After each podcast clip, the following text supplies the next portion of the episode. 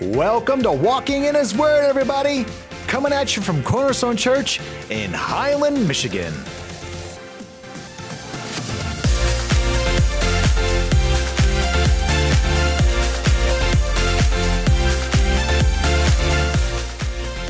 This is the day that the Lord has made. Let us rejoice and be glad in it. Come on, somebody. I think that it's important for us to listen to that more like a command. Ooh, that's good. Be glad in it. Yeah. Be glad. You can't always just go by your feelings and how you feel when you wake up today. Yeah. I think you just got to say, I'm going to follow the command of the Lord. Yeah, I'm going to rejoice and be glad in this day. I'm going to be glad today, no matter what today brings. Because Mm-hmm. you're right. Because we, you know, our emotions are amazing. God created emotions. Like we, we absolutely should should lean into our emotions, but they're terrible rulers. That's true. Yeah. You know, they're good followers, They're, but they're- great followers, terrible leaders. Yeah. And so if you're just letting your emotions lead you all day, then chances are you're not going to be able to have a great day and rejoice in today, mm-hmm. uh, especially every day. yeah. And Pastor Tim's got a great message for us this, for us this week week. Happy to kick it off today. Pastor Aaron, what's the title of Pastor Jim's message this week? Oh, his title today is What's Love Got to Do with It? Mm. And man, he is preaching a great message this week. It is going to be absolute fire. You guys want to stick around and listen to every single day this week. It's going to be awesome.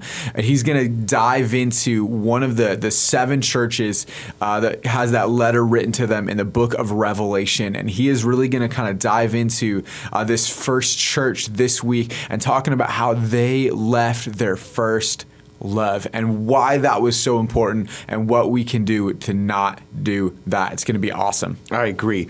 And have you ever, Pastor Aaron, had a girlfriend that you liked and then just feelings faded? Uh, yeah. Yeah, me too. And I think pretty much every single person out there has had that. Don't you think so? Yeah. And that should not happen with our relationship with our Heavenly Father. Right. That should not be the case. We don't want Jesus to look down upon us as a church or a church member or part of the church right now. I'm an individual, but I'm part of the church. Yeah. And look at me and say, I think you've left your first love. Right. Uh oh. Ooh. Uh oh.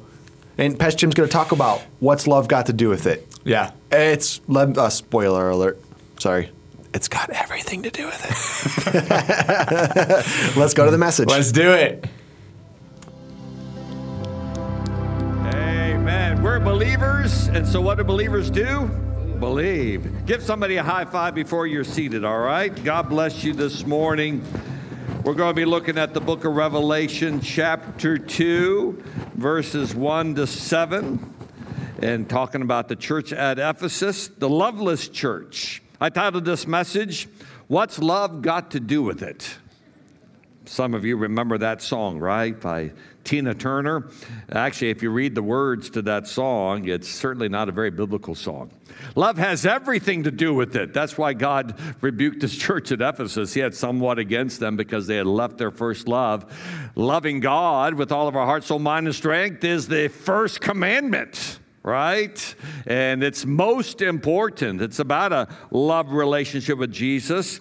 Knowing God, serving the Lord, being a church is more than simply laboring and serving and attending. It's more than just giving and studying. It's more than those things. It's all about loving Him loving him. So it has everything to do with it. So, Revelation chapter 2, verses 1 to 7, it reads as follows To the angel of the church at Ephesus, write, these things says he who holds the seven stars in his right hand, who walks in the midst of the seven golden lampstands. I know your works, your labor, your patience, that you cannot bear those who are evil, and you have tested those who say they are apostles and are not, and have found them liars. You have persevered, have patience, have labored for my name's sake, and have not become weary. Man, what a great church! It's a great church. Nevertheless, I have this against you. You have left your first love. Not lost, left. The idea of forsaken or abandoned their first love. Remember, therefore, from where you have fallen. So they have fallen. Whenever that word is used, has the idea of sin. So it's a sin to leave your first love, right? Remember from where you have fallen, repent and do the first works, or else I will come to you quickly and remove your lampstand from its place unless you repent. You will cease to be a church. But this you have that you hate the deeds of the Nicolaitans, which I also hate. He who has an ear, let him hear. He who has an ear. Do you have an ear today? I got two two ears. It's not talking about these ears, it's talking about spiritual ears. He who has a spiritual ear, hear, he who can hear God's voice, he who can uh, discern what the Spirit of God is speaking. He who has an ear, let him hear what the Spirit says to the churches. To him who overcomes, I will give to eat from the tree of life, which is in the midst of the paradise of God. So there's one thing about your personal individual relationship with the Lord, that's awesome, but there's also a message that the Spirit of God speaks to his church, to the assembly, to the gathered ones. We're here. This is Cornerstone Church. I often wonder if John was going to write a letter to us inspired by the Holy Spirit, giving to us God's thoughts about what he thinks about us as a church, as a whole, not just personal individuals, but us as a whole. I wonder how he would describe Cornerstone Church. Well, he who has an ear, let him hear what the Spirit says to the churches. There's seven letters to seven churches. And I believe there are real churches, literal churches, in the area of modern day Turkey that these churches were found that had these type of characteristics to them. But also, these churches are characteristic of churches that are alive in God's kingdom right now. So there are churches just like this church at Ephesus just like the church of Pergamos, just like the church of Laodicea, just like the church there in Thyatira or Philadelphia, that have those characteristics or a mixture of them. Jesus has questions for us today, a word of the Lord for us today. Have we left our first love? It's a great searching question, isn't it? Cornerstone has been in existence for approximately 40 years seen a lot, a lot of passion, a lot of desire, a lot of working, a lot of laboring, a lot of evangelism, a lot of discipleship. But in the midst of the years, have we left our first love? Do we hate what God hates? Because he says, You hate the deeds of the Nicolaitans, which I also hate. So, this church at Ephesus, they were hating the works or the deeds of this sect of people called the Nicolaitans. We'll get into that. But they hated what God hated. Do we as a church hate what God hates? And can we as a church hear the Holy Spirit speak to us as a church? Or are our ears stopped up with the sound of this world or through disobedience? The church at Ephesus was a church with a great history. The Apostle Paul founded this church in Acts 18 and 19. It had various pastors and teachers, the Apostle Paul, Aquila and Priscilla, it had Timothy as a pastor. Matter of fact, if you read 1st and 2nd Timothy, Timothy was pastoring this very church, the church at Ephesus. It was a church of approximately, they say, 100,000 people. That's a lot. Even the Apostle John, that penned these words, they say he pastored for a time this church at Ephesus. So, a great beginning, the Apostle Paul, they had a great revival. The Bible tells us in Acts chapter 19, through this church at Ephesus and the great revival, all of Asia heard the word of God, and the word of God grew, and uh, the Bible says, mightily prevailed mightily oh man the word of god is mightily prevailing. What does that mean? I think the word of the lord was sounding forth from the teaching and the preaching and from the individual lives of the people as they were just sharing the word of the lord and it was prevailing. I mean it was just going forth and going entering into hearts and bringing about real salvation delivering people from idolatry and wickedness. The revelation of jesus christ What's love got to do with it? I want to talk about loving Jesus. I want to talk about leaving your first love. I want to talk about how do you rekindle your love for Jesus. The message here tells us all about that. I do a lot of study, I do a lot of learning every week. Yeah.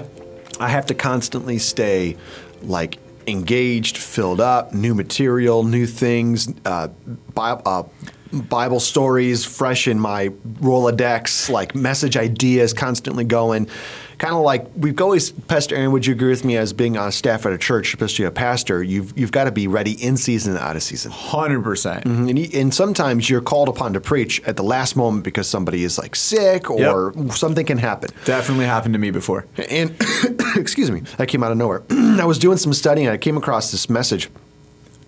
And this guy was talking about how um, there's there's no new ways to connect with God. Wow. And I was like, okay, I want to hear what he what's what does he mean? Because I I might have, I might have an argument with that statement. There's no new ways to connect with God. And he started talking about how a lot of generations coming up now have replaced Bible reading time with scrolling. Wow. Yeah. Yep. Have replaced prayer time with s- scrolling Yeah. and and they like they they just say, oh, I follow all these Christian accounts, and I get all these little mini messages, and uh, the latest worship leader, you know, sings a song as I scroll, and boy, it's just nice to hear. It's just nice to just like connect with God that way. And he stopped, and he had this real long dramatic pause, and he's like, the Bible says, "Be still, and know that I am God." Yeah. And Wow. he just looked at the crowd and he said, "I don't want to ruin every, your day, but you, we still must be still and know that He is God. That's so good. Let Him fill you." And there's these old ways, Pastor Yeah. Aaron, that we can't abandon. Right. If we do abandon the old ways, I think we drift away from our first love. Absolutely. Absolutely. I think you're 100% right and I think that it's it's so important to have that deep real personal time of connecting with the Lord every day. And and even as as pastors or staff members, we can get uh, you know, it can be easy to put that aside and be like, well, you know, I'm studying so much for a message that I don't really need to like connect with God on a personal level because I'm do, I'm reading so much Bible today. Hmm. I don't need to do my personal devotions. Oh man. But See, you're replacing something though. exactly, and that, and that is that's a perfect example of beginning to that slow drift of hmm. leaving your first love. Pastor Aaron, I'm so excited to let all the men out there know about our amazing men's conference coming up March 8th and 9th. Come on. Guest speaker, Pastor Ross Shear. We got other speakers as well doing breakouts. We've got some guest worship people coming in as well to join us. It's going to be an amazing two days here here at Cornerstone Church. Check this out. Man Up 2024 is coming March 8th and 9th. Men, you were meant for more. Man Up Conference is brought to you by Cornerstone Church and features guest speaker Ross Shear, powerful worship, and a move of God for this generation of men. To buy tickets and find out more information, go to cornerstonehighland.com slash men. Thank you for listening to our show today. You can find more information at our website, cornerstonehighland.com. Subscribe to us on YouTube. Follow us on Instagram, Facebook. We'd love to see you at church one day. Please do not be a stranger.